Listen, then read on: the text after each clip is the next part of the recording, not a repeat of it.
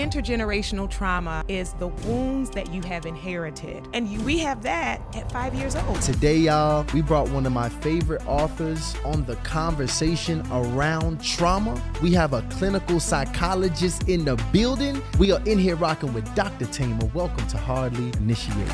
Is all trauma passed down or is it based on the level of intensity? Some of the things that you carry are not from your lifetime. Whether you have been treated well or not, you are worthy of love and of care. What is the right way to use religion to heal? I believe I can have a better life than I have right now.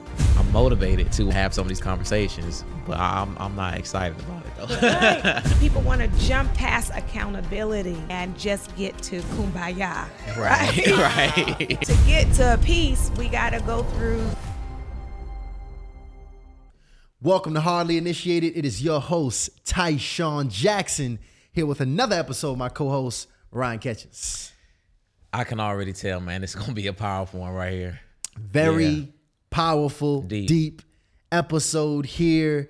You guys have not only requested this sister here, but this conversation is so needed. I actually wanted to mm. have this conversation for a while, but we don't even have conversations until we find the right soul to have it with. Absolutely. And today, y'all, we brought one of my favorite authors on the conversation around trauma. We have a clinical psychologist in the building. We are in here rocking with Dr. Thema. Welcome to Hardly Initiated. Oh, wonderful to be here. Thank you both for what you do and creating this space so we can all get healed, get whole, and get free. Yeah. You know, I knew you were the right person to have this conversation with, not just by the books you've authored, not because of just the podcast that you have around. You're doing a lot of work mm. around this conversation of trauma, but you did a TED talk specifically on intergenerational trauma that everybody needs to listen to. And intergenerational trauma. I mean, that just, first of all, that sounds heavy. Sound like a lot. It is a sounds lot. like a lot. So before we go into it, give me the just an idea of what that is. Yes. So, intergenerational trauma is the wounds that you have inherited from the people who not only raised you, but the people who raised them and the people who raised them. So, some of the things that you carry are not from your lifetime, but it's the effects of the stress, the trauma, the racism, the brutality, the violence that the people before you experienced. It gets passed down. Our Native American siblings call it ancestral wounds. Mm. So, what are the wounds? And uh, Dr. Joy calls it post traumatic slave syndrome.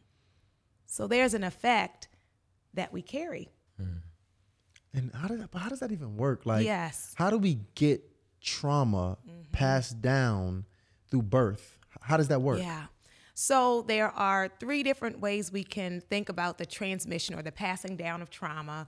One of them is neurologically or physiologically. So it's in your body. Trauma affects your nervous system, right? We think about people being vigilant or on edge when we think about um, our folks who are veterans or who have been through a community shooting. It disrupts your nervous system. And as it disrupts your nervous system, we can also look at shifts in the brain. And then some of the research shows that the descendants of persons who experience those traumas have the same shifts in their brains. So we can pass it down in your body. And that's whether you were raised by your biological parents or not, you can still have that. We also get it passed down uh, by observation. So noticing how the people you ra- that raised you, how they navigate the world. If it's around racism, seeing how they adjust themselves in the presence of white people. If it's about assault, seeing how the women in your family may shift in the presence of men. Or these um, lessons, the unspoken lessons of like, should you hold yourself back? Are you safe? Are you comfortable? When should you be on edge? When should you anticipate? You know, we have that message never let them see you sli- uh, slipping, never let them catch you slipping, right? So, you know, and you, we have that at five years old. People are giving that to little boys, right? The, the posturing that you got to be a warrior. At three, you're supposed to be a warrior, right? So these messages we get from observation, but then also direct messages. So if you were ever told things like you have to be twice as good, if you were ever told don't tell people our business, if you were ever told um, that no matter what you're feeling, don't let it show, right? These are the messages uh, that we is survival strategies.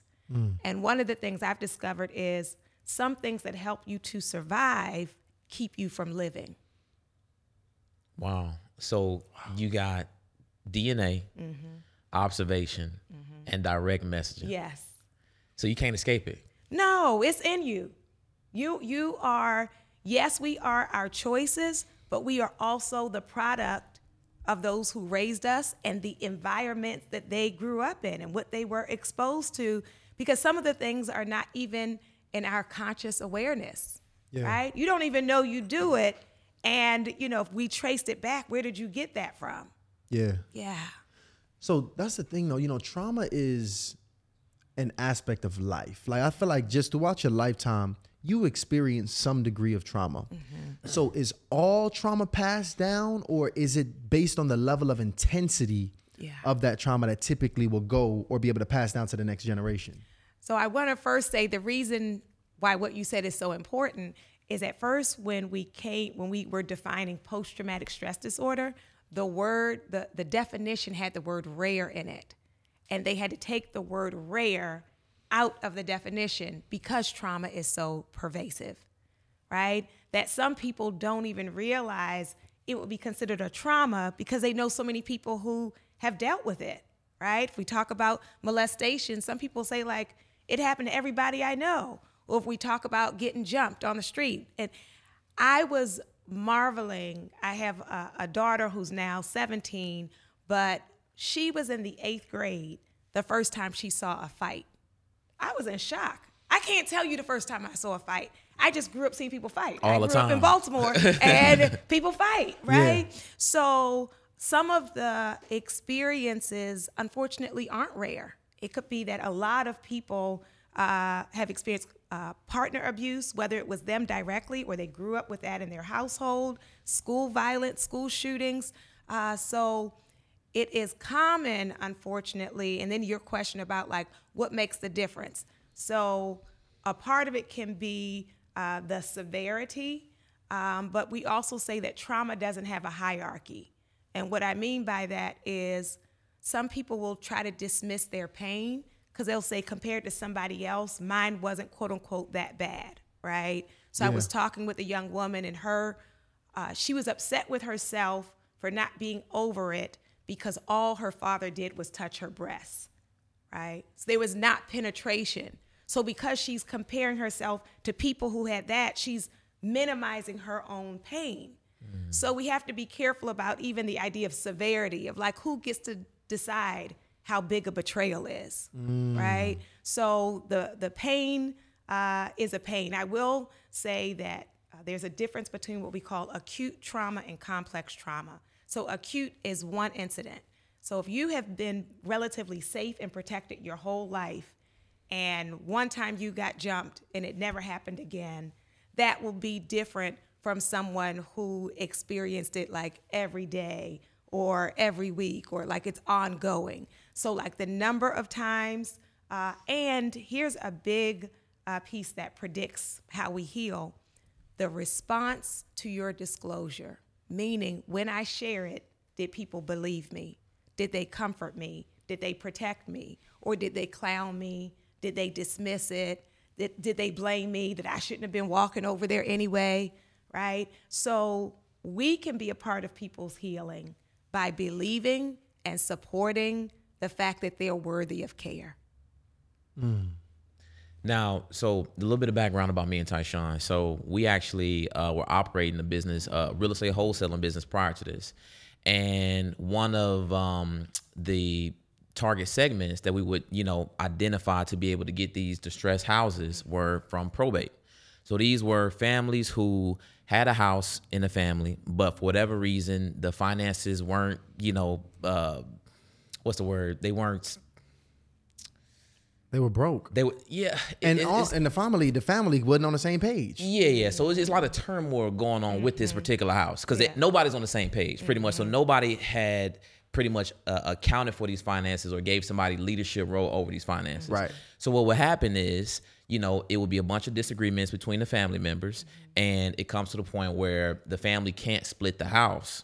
So we would come in and they can split a check because we would buy the house, right? Now, I always thought in my mind because you could see kind of what was going on with these families, and it was always this emotional issues that was happening. Mm-hmm. And in my mind, I thought, man, that would never happen to my family, right? Now we at the point where my grandmother's a lot older, okay, and she doesn't have a, a living will and trust. So I come in, you know, I'm the talented grandson who got this financial savvy, and I'm like, I know exactly what we need to do. Here, I'm gonna pay for the trust. I'm gonna get this ironed out and this ironed out, right? Now we get to the conversation, and we can't get a trust put in because my grandmother and my mother have this beef, right? Keep in mind they've been living together for 20 some odd years, right? Mm-hmm. And I'm talking to one, and I'm never, I re- I'm now realizing that I'm never getting the full story of exactly what's happening, right? And they have this really odd relationship to where I would hear something from my grandma that I cannot imagine happen. I cannot imagine my mom saying these things. Hear something from my mom. I guess no way my grandma would do do something this, like right. that. There's no way, right? And I'm and I'm in this place where I'm very confused, right? Mm-hmm. And now we can't get to the point where we can identify what happens to this asset. So I want to ask you: is, is that intergenerational trauma? Like, what exactly is happening here? Because it, it just it's just very confusing in terms of what's going on and how could two different generations come to at least an uh, an agreeable standpoint to where they can now advance past this. Yeah. I appreciate the example, and it's intergenerational conflict. right? Intergenerational conflict. Yes. Uh, and what's powerful about what you said is we have a picture of people that can sometimes make us not believe the fullness of their identity, right? Because we believe people are the way they are with us, but the way they are with you may not be uh, the way they are with other people. But that's why you say, like, not grandma. Right, Right. no way. No, my grandmother wouldn't do that. Not my mother. Uh, but it is over the years what people have been holding, uh, what is complicated and painful. And it also is the symbolism of what the property comes to mean, right? So it's not just about the money, it is about who loves who, who trusts who, who is deserving, who has done enough to earn it. So we have a story that we have created about the people in our lives. Uh, not that it is untrue, it is just that once we get people locked into a box, it's hard for them to get out. So you said they've been living together all these years. Right. These past seven years, they might not have uh, done anything. But I'm not going to forget what happened in 2002 right? So it is even us unpacking what we mean about forgiveness because you can uh, forgive someone and still not trust them. Because you would say, like, how are we living together? Like, ah, yeah, I'm cool with you enough for us to stay here, but I don't fool with you like that, right? So we have uh, what can appear on the outside to be a functioning, peaceful relationship, but there are all these unaddressed wounds. And one of the things that we discover around partner violence is many people will say, many victims will say, it's not just the physical that sticks with you, it's the words, right? We say, would somebody say that? You know, so we can all go back, I'm gonna say over 10 years, something somebody said to you that stung, that like you remember it well, and we can't take those words back. We can try to like recover and heal, uh, but then as you're naming, it affects the next generation. Wow. So, intergenerational conflict, that's interesting. So, really realistically, past a certain age, Yeah. though, is it just safe to say that folks gonna just pretty much take them problems to the grave? That's what I was thinking. Like, that's what it's seeming like right, right? now. That they're they're holding on. There for people to shift, there has to be a motivation and they have to receive uh, the skills and support for the shifting. Because the reason we cling to the familiar is it feels safe, right? So I don't know how to do this other thing. It's like many of our folks were not given the luxury of therapy. So they're like, we just stayed busy and went to church and worked hard. And now you're asking them to like unpack all of that pain. So, a part of what helps people to get motivated, uh, including older folks, is when the path they're on is costing them something. Right? So now, you know, you won't let me see my grandchildren because you said I'm toxic. I want to see those kids. Right? Or now you, you know, uh, you don't come over for the holidays. Or so it's, it is something I want differently. And it may not just be about relationships, but also like my own peace, right? I used to, uh, you know, use the phrase of um, you can keep quiet to keep the peace. And then you ask yourself, whose peace am I keeping? Right? So I'm not talking about it because I want things to be peaceful, but like nobody in this situation is peaceful. And so uh, leaning into it, sometimes it's the modeling.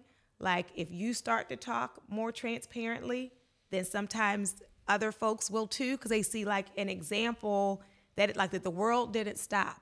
He told the truth, and like we didn't all crumble.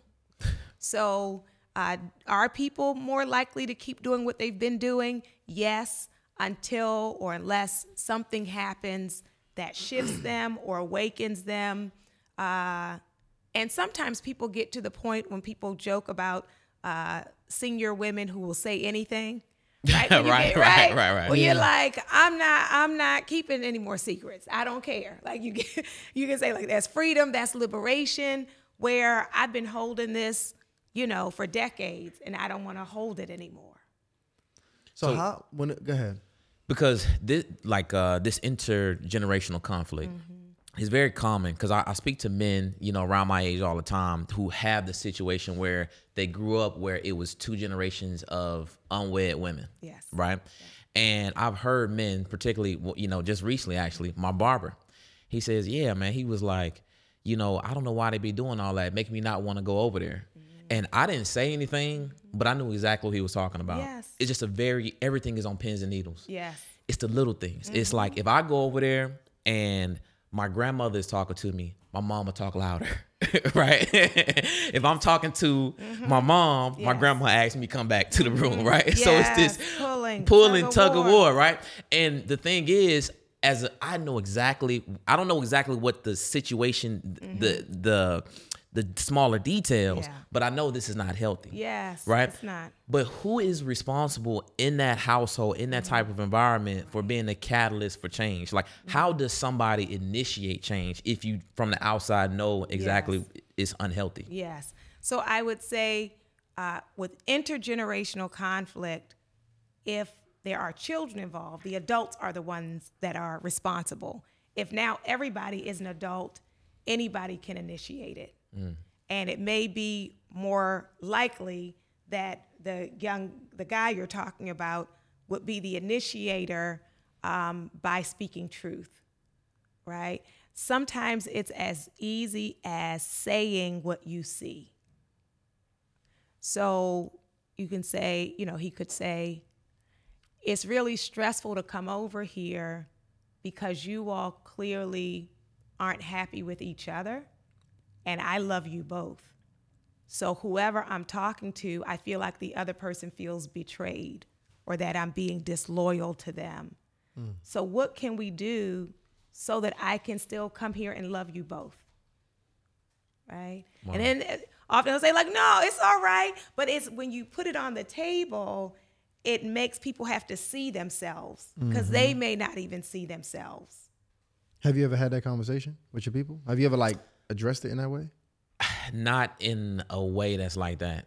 It, and it, not together. Mm-hmm. Just been in a situation where I would just say something like, "You need to treat my grandma with respect," or vice versa. Mm-hmm.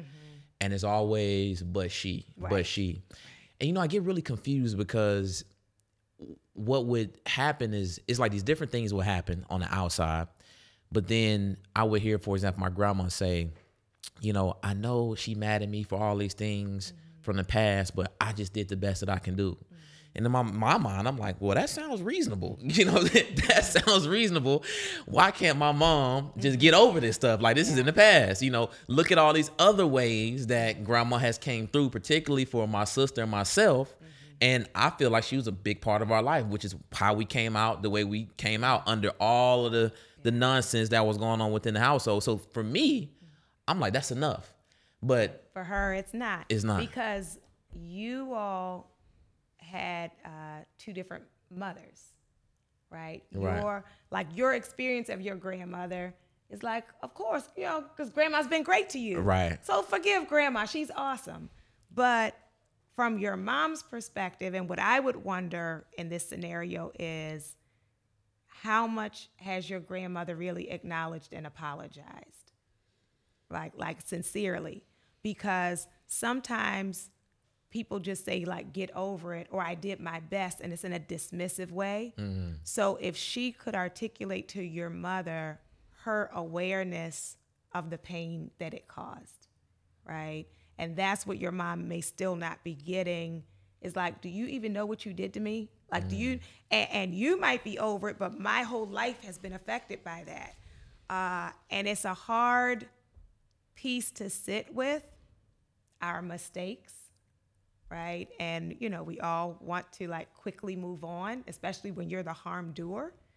But the person who is hurting, it's not that they want to be miserable, right? They're still hurting. And so a part of the freedom uh, can come in really uh, being accountable and like a sincere apology, and to even ask, um, I wish I could go back.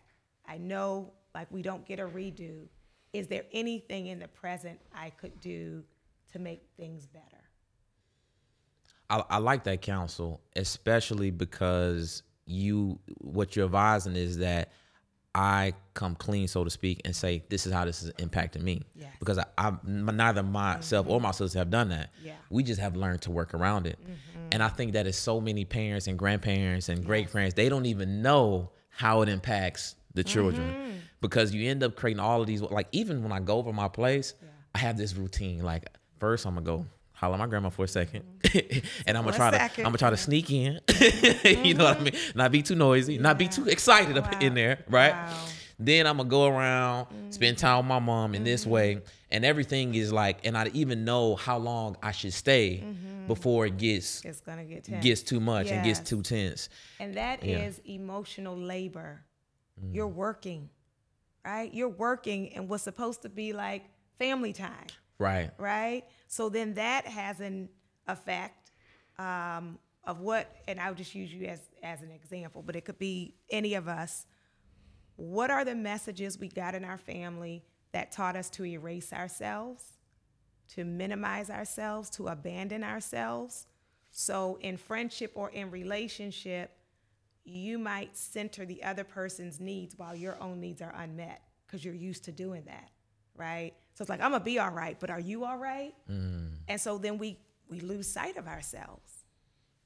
Wow. So I want to ask. So it sounds like the difference between relationship I mean, or intergenerational trauma and intergenerational conflict. Con- the intergenerational conflict is the actual problems that we're experiencing with one another between generations, where the inter- intergenerational trauma are the events that took place that yes.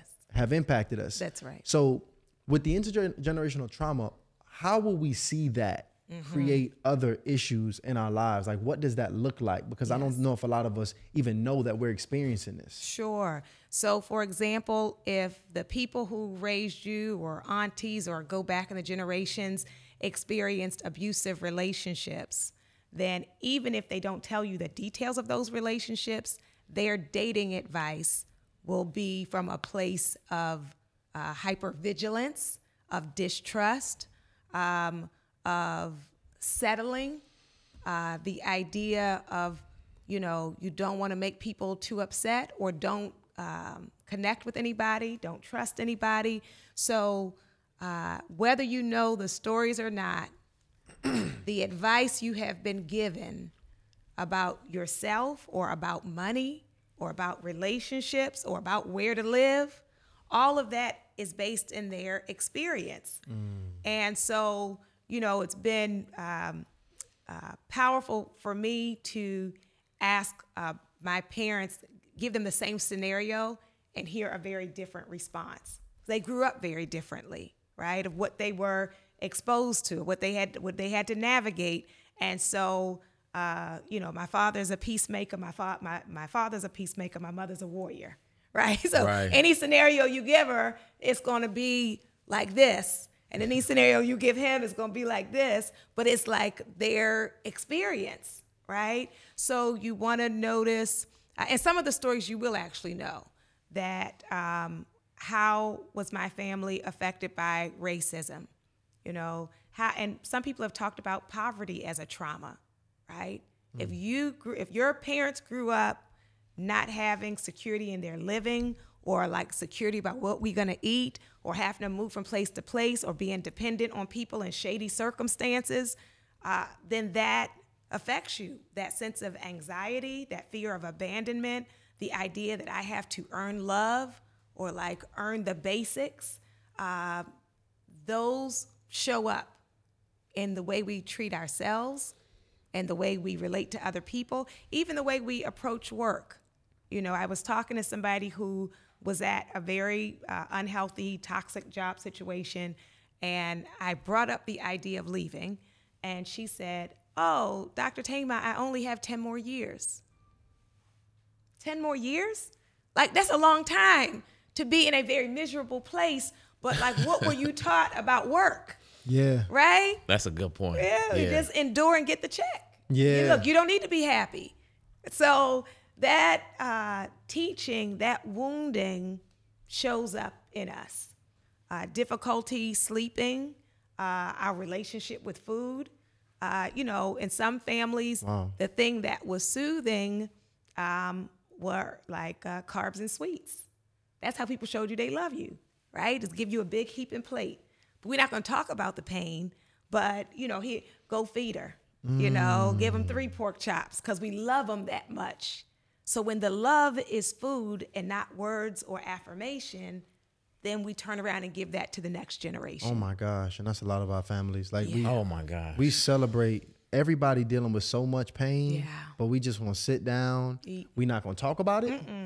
We're not going to talk about none of that. As a matter of fact, even if you start going there, you'll probably get a look like, uh, yeah, uh-uh. let's don't just let's just enjoy the food. That's Yep. right. let's just enjoy this meal, Yes, yes, that's our and we're gonna gift. act like none of this stuff. Nothing. Ever had? I'm not. I'm not. I don't. I can't stand him. right, but we gonna eat. And me and you just didn't get into a fight just now. Right, Yep. right. That's it. That, like the those are the rules, and it is the illusion of healing.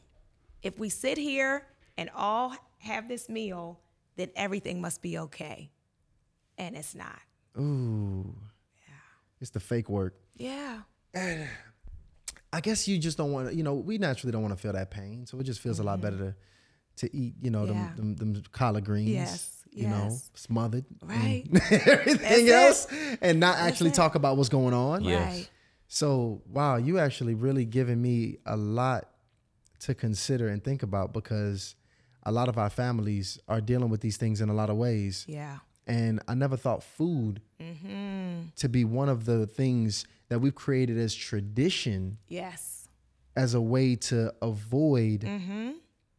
our, our actual issues. Yes. Yeah. Is there is is there's no healing in that, is there? N- No, what we can think about is coming together can be healing. We can heal while we eat, depending on what we're eating, but that is not a substitute. The problem is when it's a replacement for actual truth telling. And I will say, uh, even as a minister, because I'm a psychologist and a minister, that another tool we can sometimes use for avoidance is our religion. And what I mean by that is when people spiritualize the issue instead of naming it. So then it becomes everything is a metaphor. The devil was busy. Okay, but like what had like what did what actually happened, right? So I was coming up the rough side of the mountain and I just prayed and I rebuked the enemy. Okay, but like what happened with your cousin in that back room? Wow. right? Because if you look, even in a like a worship service, some people are, you know, just giving God thanks, but some people are like in a pit and they're trying to shout their way out of the pit, but then they're going back home to that same pit. So we have to talk about uh, the gift of our spirituality, the gift of shared meals, and those are not replacements for truth telling and restoration. So how do I know? How do I know when I'm using? Matter of fact, what is the right way to use religion to heal? Yeah. And how do I know that I'm using it to mm-hmm. avoid my problems and mm-hmm. not heal? Yes. Mm. So, one example I will give is we used to have testimony service, right? And in testimony service, people would tell the story of something they've been through and God helped them to get through it. But they would name the thing and that God helped them get through it.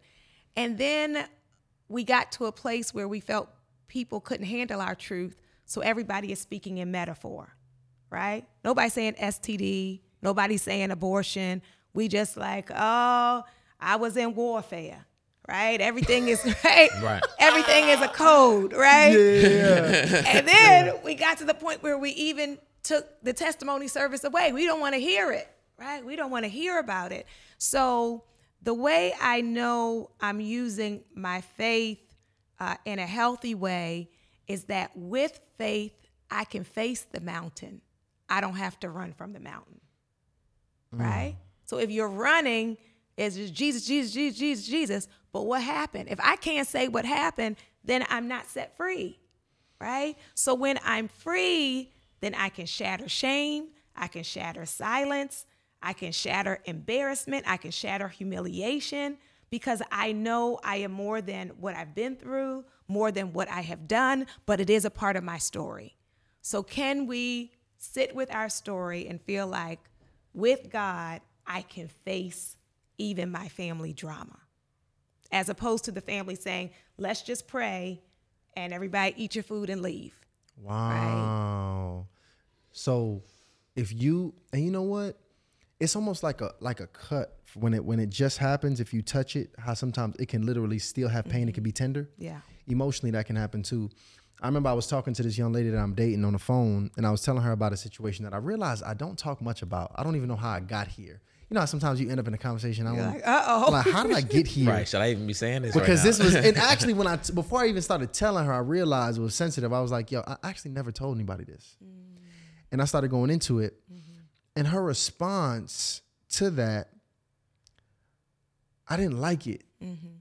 Actually, I didn't like her response to it, and I remember feeling, how did I feel? I, I think I felt, I felt hurt in some way by that. I remember mm-hmm. feeling hurt by what I told her, because it was a story like some really embarrassing situation that I would think about my my relationship, something that happened with my relationship with my mom, mm-hmm. and I remember feeling that and thinking to myself, I know she didn't mean to mm-hmm. make me feel that way, Yeah. but the fact that I felt that, I was like, it's something still here. This is mm. unresolved. Yes. And I remember communicating that because I've been mm-hmm. working on this. Good. So one, I communicated, mm-hmm. I don't like that. Mm-hmm. I don't think you should have done that. Actually, I think in that situation, and she was like, "Well, like, what do you mean?" I was like, "Actually, I think you in this situation, especially when I give you a disclaimer that I ain't never spoke to nobody. Yeah. I think you need to just listen. I don't need all your your comments and stuff afterwards. But in general, on, I also stated that the fact that I even felt that way, I can tell that this stuff is not dealt with. Yes. So I think when so if you feel mm-hmm. because you just brought this up to me, if you feel embarrassment, mm-hmm.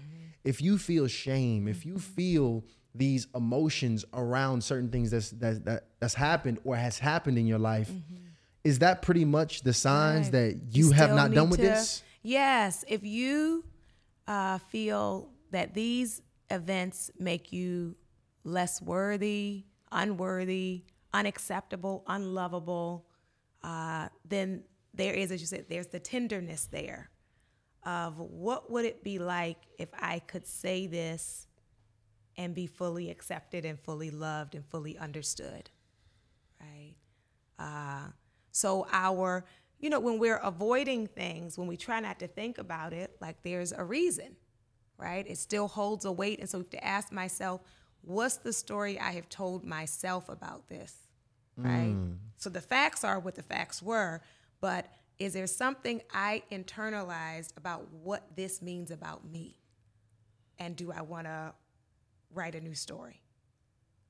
And I also appreciate with the the exchange with the young lady is saying what you would like in the future because people want different things, right? Some people when I when they when they say something painful, they want just like silently listen.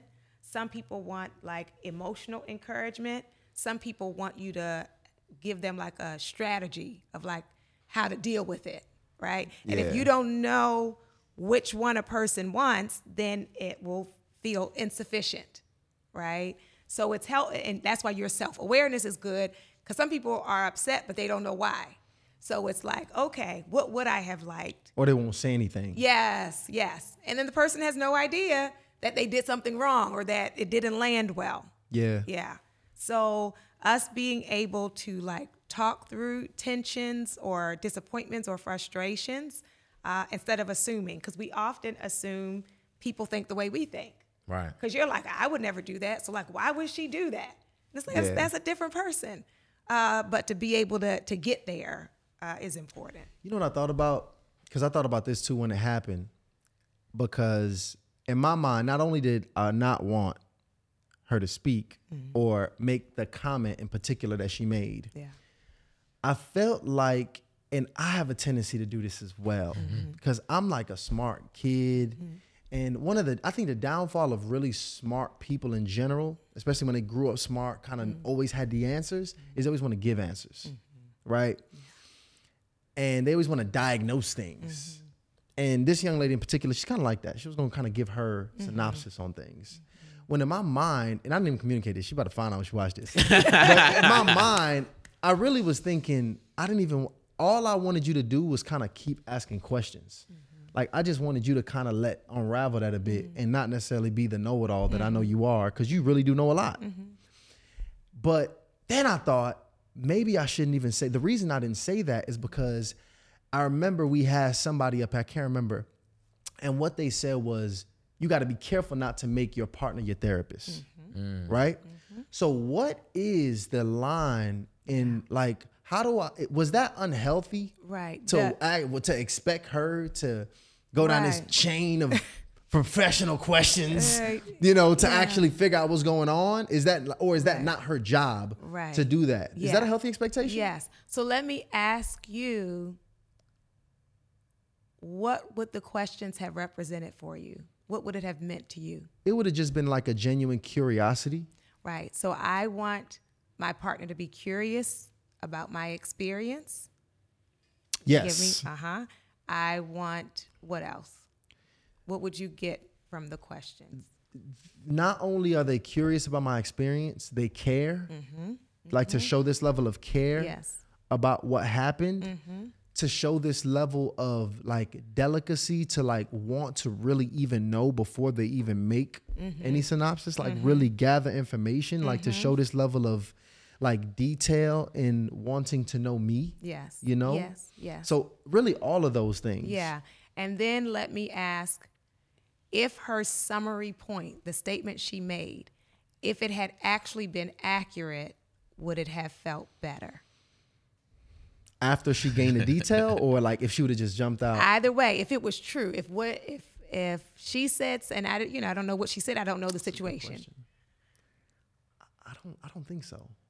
What you don't think which one? I don't That- think if I don't think I would have even wanted a synopsis at that point. Like I don't think that's what I even wanted out that situation. Now that I think about it, that's not what I what I was communicating. So for. it was both because I was trying to get at was like was it the process that she said something too soon, or is it that what she said was wrong? yeah, yeah, So- yeah. I think what she said was a little inappropriate. Okay. More so okay. was the situation. Yes. So it didn't match the situation, and maybe if she had asked more questions, she would have known the situation better. Probably so. Okay. So then that is not therapy. That then that's a help. Like I want us to dialogue so that you get me, but I'm not asking you you know, to be my therapist and take me on some journey necessarily. Right. Right. Yeah. Okay, so that's healthy. Yes, to be what to want to be understood. Okay. Yeah, we want to be, and that's a you know we think about our uh, love languages. Uh, one of them is around words, and when people are curious about you, curious about your day, and let me say, uh, as you were saying, recognizing the moment, it's an honor when people tell us things they haven't told other people, right? So that's the other piece is li- is to, yeah, as you said, kind of tread lightly. To know this is like this is tender because you've known a lot of people. You talk a lot. You have a podcast. You've never like expressed this. So this is a huge moment. So we just want to like take that into account. And I stopped. Wow. Like at that moment, I stopped. yeah. Mm-hmm. I did not go any further and deeper. Like now at that point, it was like I no longer want to talk about this. Mm-hmm. Mm-hmm. And I realized that. Yeah. Yeah. And again, I didn't know. I'm happy you actually made. It's a mm-hmm. difference between wanting to be understood and wanting therapy. yeah. And I guess that's where you got to kind of know the, the spectrum. Yes. And I didn't really know what the threshold was until you just explained that. So I, I, I do appreciate that because I don't know if we are even in relationships are traveling, you know, to those places. Right. And you know, for the ladies too, we've talked about that before. Jay mm-hmm. Barnett came up here and he said it. He said the, the way you know where you are, where you stand with a man, is if mm-hmm. he's opening up with you about that childhood, mm-hmm. mm. and if he's being vulnerable with you and opening up those wounds, and how you handle that situation when it happens. Yeah. All important. encourages or incentivizes him to keep going to doing it to do it again. Mm-hmm, So I think that's just very important Yes. to know when that's happening and to that this is a navigate moment, that properly. right? This is a significant moment that's happening. Now, I will say to for sisters' defense is, do you think she cares? Yes. You know, so the it's that whole thing of intention versus impact, right? So she trying to be helpful, she does care, but it landed wrong and was premature. Yes. Yeah, but that that having that awareness versus if someone said something ridiculous and it let you know, or and now you believe they don't care, right? Because that's a it's just a different piece when there's love and care here, and you say something that's like off, versus you said something off because this is off. right? Yeah. Yeah. Yeah. No, that's Okay, you- that's good. Yeah, you're breaking it down today. No, Yeah. really breaking it down. You know, I start sweating a little bit anytime I talk about, you know, what's going on with us personally, because it's just I be thinking about it Yeah. real hard. But um, I want to talk to you about this, uh, you know, because you talked about observation, Mm-hmm. And I want to talk about observation as it relates to intimate relationships. So we have a bunch of men and women who follow the platform. Shout out to all the initiates. And we are now, um, when we encounter people in person and also online that email us, we have both men and women who say, I have no interest in long term relationships, being married specifically. We have, and they still follow the platform, big supporters. We have both men and women who say, um, I have no interest in having children. And then we also, you know, have uh, both men and women who mention not wanting to be in a relationship. A woman wanting to be in a relationship with a man, and a man wanting to be in a relationship with a woman, right?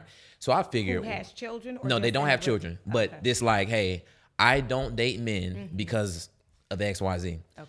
So when I hear things like that, because these are, I figure they've been so impacted by observing some level of toxicity in the form of intimate relationship that they don't have no interest in pursuing an intimate relationship with the opposite sex at all, or especially bringing in kids, right? And I think about my household and how I grew up, and I think about my sister because my sister is that person. She's like, hey, I got no interest in kids. I haven't even known my sister to date anybody seriously, right? We grew up in the same household, mind you. But that's how I know you can grow up in the same household with somebody and have completely different experiences. Yes. Now, when I And think the gender piece. and the gender piece mm-hmm. because we're completely different in that way. And I think about how we grew up, which is her stepfather and my mother being in a very toxic and abusive relationship. And I can only imagine the messages she was getting mm-hmm. from both people and what she observed as she was about six years younger than me. But when I think about that, you know, I wonder, like, is there some way to combat that? Like, if you observe so much toxicity from the past, mm-hmm. and you've now decided that you don't even want to bring kids into the family, right? The next generation. Mm-hmm.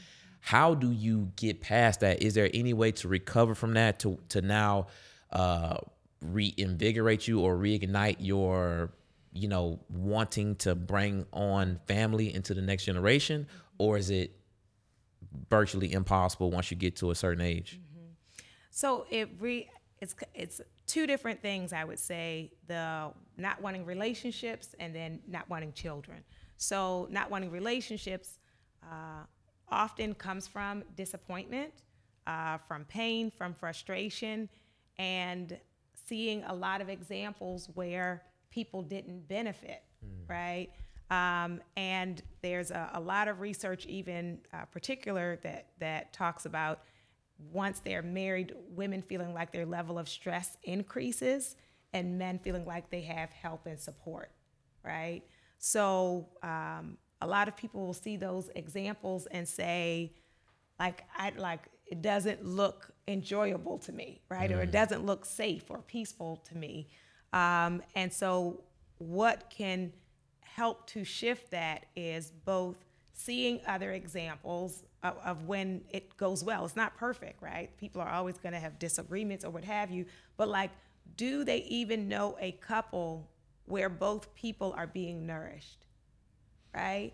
If you can be exposed to see that, then then it becomes a possibility. But what becomes an additional barrier is, well, that's possible for some people, but is that possible for me? Because some people say, yeah, some people get like this great life, but you know, in what you shared about like uh, her dating history, it may be like that in her experience, it does not feel likely, you know. So at a certain point, having given up on that, that it can feel frustrating for people to keep wanting something they don't have. So then you can shift and say, never mind, I don't want it, right? Right. So whether it's that I've seen uh, really toxic situations, I've experienced toxic situations, or I don't uh, seem to get a lot of good options. So then let me focus on something else. Um, but one of the things that I tell uh, clients to, to think about is when we have a hyper independence, when you get to a place where, like, I don't need anyone, um, then often that is from being perpetually let down. And so, can we, in some ways, I say that therapy requires faith, right? Because it means I believe I can have a better life than I have right now. Wow. Right? Right. I be- like, I haven't been this better person, but I'm going to these sessions or I'm listening to this podcast or I'm reading these self help books uh, or I'm praying for it because something in me feels like this cannot be enough right? That I was made for more than this. So then I gotta figure out how do I get there. Now, why is it different for men and women who may have experienced the same thing? Because I've talked to a lot of mm-hmm. men that's like, oh, I grew up just like that. But they're mm-hmm. still like, look, I'm just not gonna be that dude. Mm-hmm. And or on the opposite end, they go still pursue a family relationships, but they just just as toxic as what they came from. Yeah. But then women on the other hand may just say, I don't want have anything to do with any of it. Right. Why is it different? Well, we can think about uh, we have higher rates of being uh, the abused person. While there are men who have been abused, it's just more likely to be women. So now you're not just talking about somebody in my house getting on my nerves, right? But now we're talking about somebody who is literally trying to break your spirit. So if they have seen a lot of that, um, financial abuse, physical abuse, sexual abuse, then you know they're gonna avoid it. The other piece is that um, women are often taught, um, and this isn't everybody, but in general are taught to be more loyal or required to be more loyal. Whereas men may say, I still want a family, but that meant nothing about who they're gonna have outside of their family. So sure, they'd be willing to sign up for that if they feel unlimited by it, unconstrained by it, right? Uh, so that's uh, a part of the, the healing as well. That's a good point because when I even think about it, when I was, you know, experiencing, you know, the abuse that was taking place in my household, I never thought, I always thought, hey, you know, I'm gonna get this and this and protect my mom, but I never thought that could be me Yes. getting Right. whooped on. Whereas, you know, on the opposite end of the spectrum, my sister, I'm sure she thought like that could literally that be could be me. So who would want to sign up for that? Who would want to risk that? I even had one abuse survivor who said to me when people talk about like wanting the bad guy, the way she framed it was people who are acting good are pretending, and then you got to wait for the shoe to drop. And when whereas if somebody is like that from the beginning, you know what you get. It's no tricks. That's they're an aggressive person, and that's who it is. So people have like adjusted themselves to dysfunction in dysfunctional ways, right? Trying to navigate it or survive it. That either I'll silence myself, or I'll become very controlling, or you know all of these different uh, symptoms, but still no peace. Mm. You know, one thing I typically hear men say, and I want to know if this is a myth mm-hmm. or not, but it reminds me inter- intergenerational trauma. Yes. A lot of men, especially the men who've been womanizers, mm-hmm. they're like, man, I hope I don't have a daughter. Oh yeah. Right? They're like, man, I hope I don't have a daughter because all hell's gonna break loose. It's gonna they gonna come back and get me, right? Is that real? Uh, that is it a man real being that, a womanizer uh-huh. can affect his daughter's ability to be More susceptible to getting womanized. yes. Well, it's not just uh, well directly or in, indi- indirectly. So one of the things it can do is uh, the daughter might believe it is acceptable because we know daddy loves us, and this is just what he does. Wow. So if a, a woman grows up in a house with a father who she sees woman a father that's a Yes. womanizer, but he loves her. but he loves her, That becomes that that's possible. That people can do both. Wow. she Right. accepts it. Yeah, maybe. You know, for others, it may be um, that they will highly value uh, loyalty. So they may say, oh, this person, this guy is not the shiniest, not the richest, whatever, but I picked him because he's loyal. So is that is it is it a thing to put to overvalue loyalty? Ah. like is that possible? Like because of what you've been through, you want loyalty so bad that you might take a blind eye to other Well, things? It depends on what the other things are, right? Because if they're really not important to you, let's say, you know, I brought up uh, the financial piece. So you, you know, if these are your options, and this is a false choice, so you should be able to have all the things, but, right? But if you're Disclaimer. like, yes, you know, this this guy is wealthy and I and a known womanizer, and this guy, you know, is hardworking, makes less than me, but I can trust him you know, then you got a choice to make, Yeah. right? But of course, you know, and it's yeah, of course there are broke men who cheat, and there are wealthy men who are faithful. But if that's what you're weighing, you know, then then people decide what's most important to me, uh, given my life's journey. You know, uh, Interesting. one thing that I've noticed is is is that as I get older, really every year I get older, I just get closer and closer to some family secret, Mm. right? And it's usually just it's usually trickled in like somehow stuffed in there as if oh I thought you knew, you know, right? Getting gaslit, Or or they telling you, hey, be quiet because so and so don't know. yeah, Right. yeah. So don't know about this. Yeah. And we even had a caller uh, when we, that Dr. Spirit episode we did, which was excellent. We had a caller call in live, and she was so hurt because every time she would forgive her parents for a secret, she would later come to find out another secret. More secrets. Mm-hmm. Right. Mm-hmm. So why is it that family just chooses to forego all of these important conversations mm-hmm. and just keep it until you get to some till they get to their deathbed or you just get to Well, somebody gotta find out. somebody yeah or you just get to some appropriate age i'm not sure what what age it, quote unquote appropriate right age. Yes. right When that- Yes. why why do why do family members do that Right. They think they're protecting people. They think it's uh, safer or better for people not to know. Uh, and a good example around that and how we have seen some shifts is around adoption. You know, back in the day, people didn't say it, but now you'll meet kids and they'll say, I'm adopted. adopted, right? right. It's not like you waited till they were 18 and then told them, which, you know, some people have done. Yeah. But it be, but and and those who did that thought they were protecting the child. Like that we don't want you to feel any different. We want you to feel like you're a part of the family. Uh, but then they may end up feeling like for all those years you lied to me, right? Uh, and the same is true uh, for people's uh, failures or mistakes. It is the idea that our worst moments somehow don't just reflect the person, but reflect the family. And we don't want people to think anything negative about our families.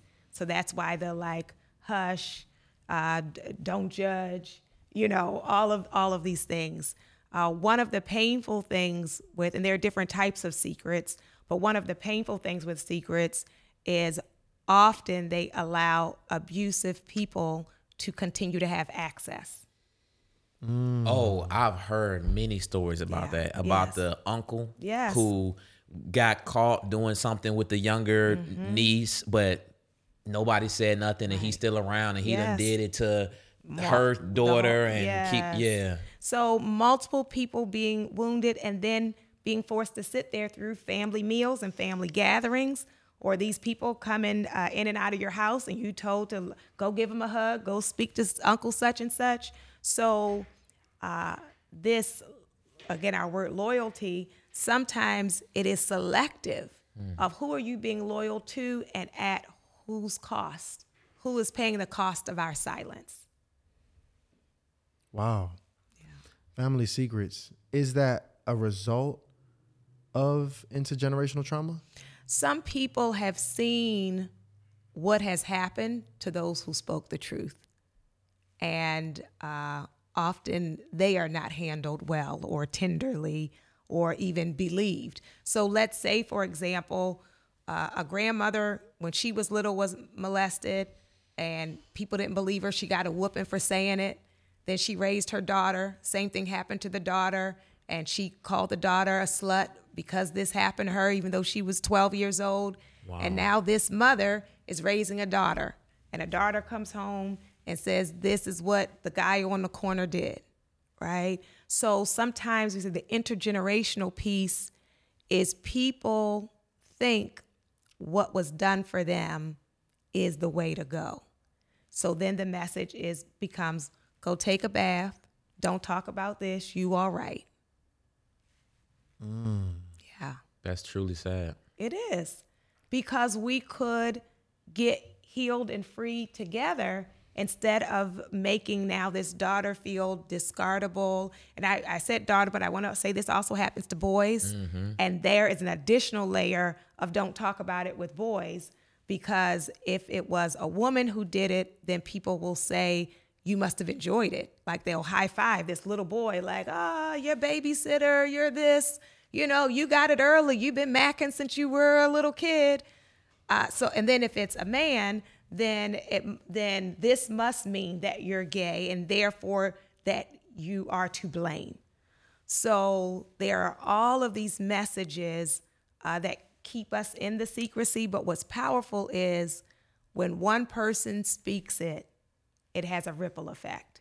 Often it will open the floodgates of the we say the Me Too, right? And that being a real piece of I needed to see someone give me permission to tell the truth about what has happened in this family.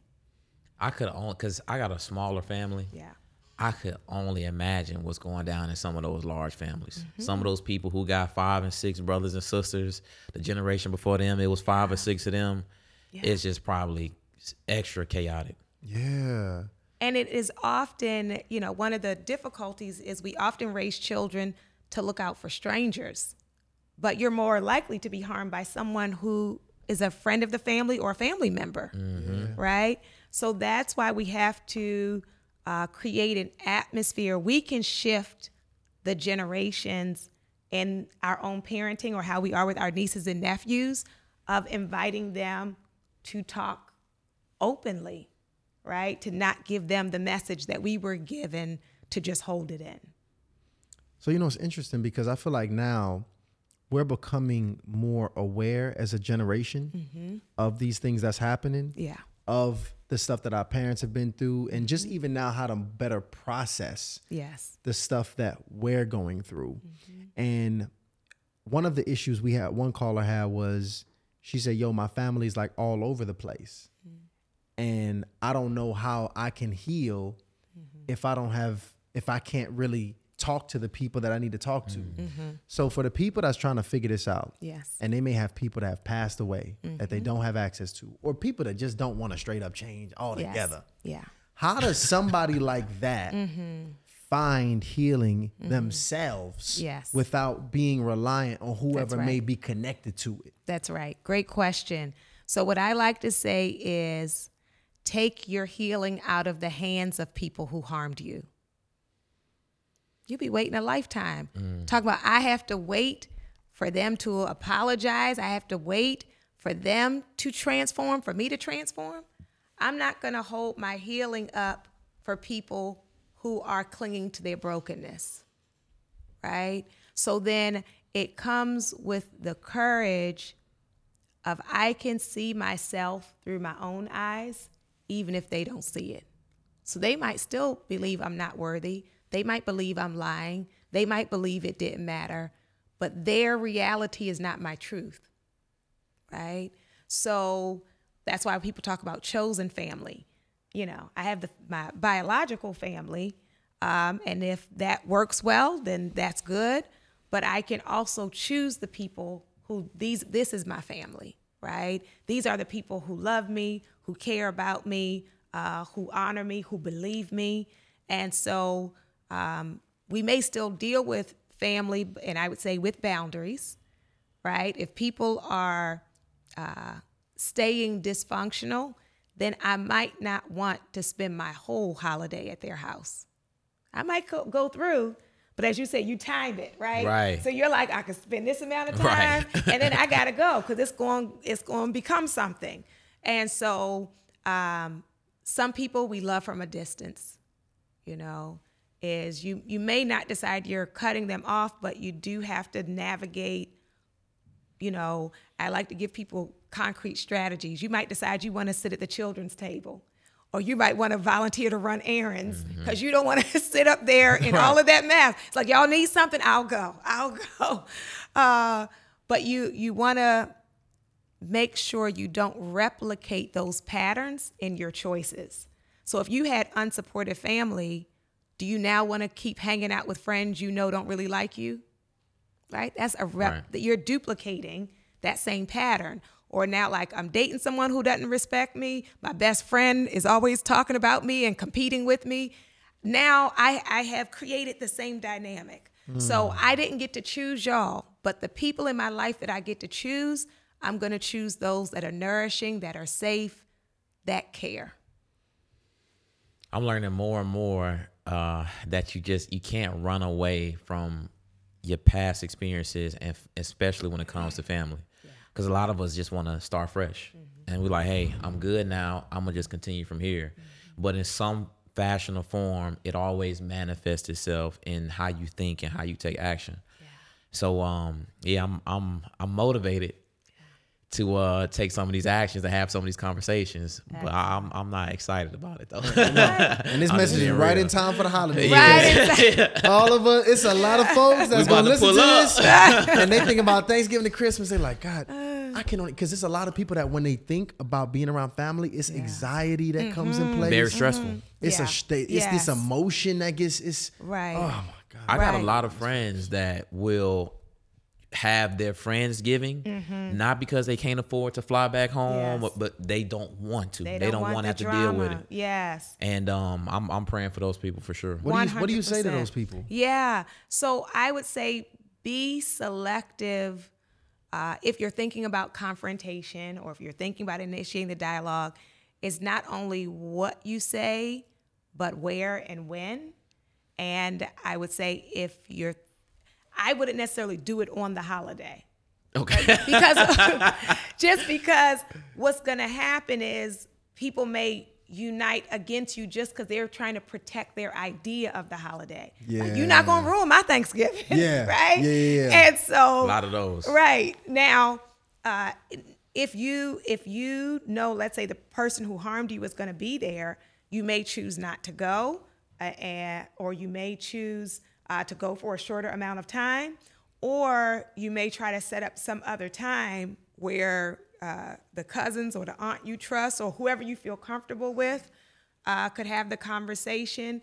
And if it's to involve the person who has done the harm, um, I would say thinking about uh, when I'm ready for confrontation, it doesn't matter how you respond.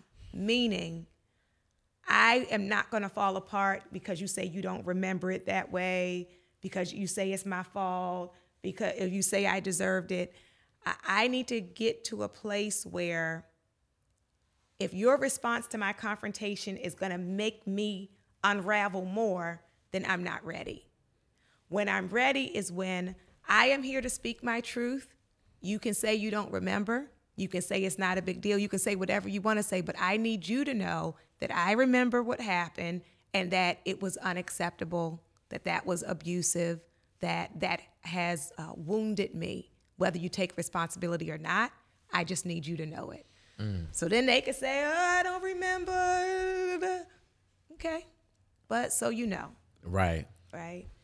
Uh, and then I would say for those who are in the room, if you know it uh, to be the case or you trust this person who is having this brave moment, to not demonize them, right? Because that's what sometimes happens.